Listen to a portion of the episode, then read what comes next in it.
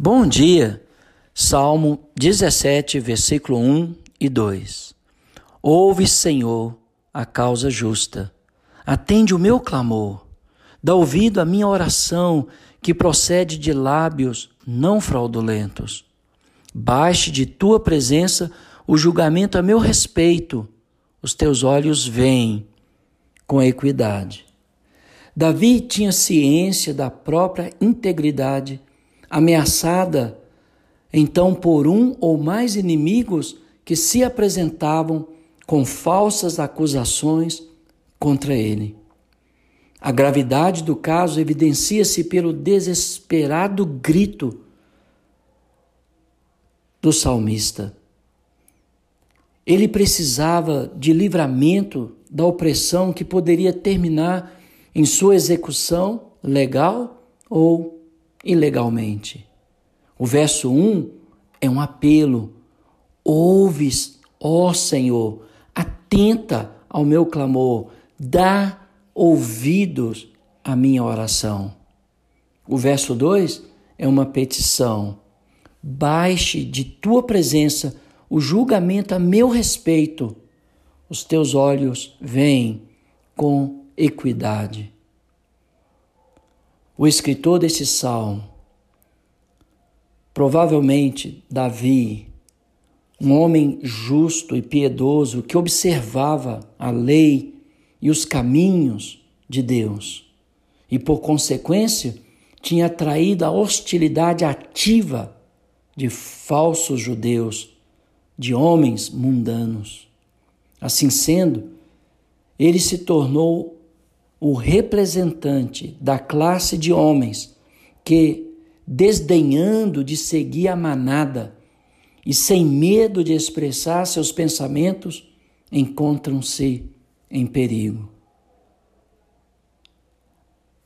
A justiça era esperada, o caso seria julgado, falsas acusações se seguiam. Deus precisou intervir para salvar o rei Davi de sofrer injustamente, talvez até de ser executado. Uma decisão justa só poderia descer da parte de Deus e talvez tenha chegado mediante uma mensagem no templo, na presença de Deus, no Santo dos Santos. O homem justo goza de segurança e uma oração proferida com a pessoa voltada para aquele lugar, embora ele não pudesse entrar ali, seria eficaz.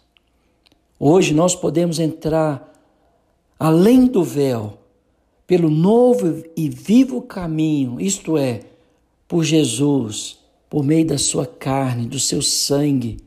Podemos chegar diante de Deus com as nossas petições e pedir a Deus que julgue a nossa causa.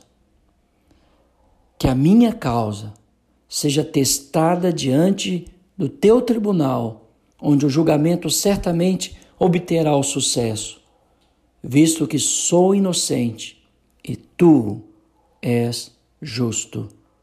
O olho divino, que vê todas as coisas, não teria dúvidas sobre o decreto final. Você pode dizer isso a Deus? Que a minha causa seja testada diante do teu tribunal, onde o julgamento certamente obterá o sucesso, visto que sou inocente e tu és justo. Se podemos dizer isso diante de Deus, tudo aquilo que se levanta contra nós cairá porque o Senhor sustenta o homem íntegro e justo nos seus caminhos. Que Deus te abençoe.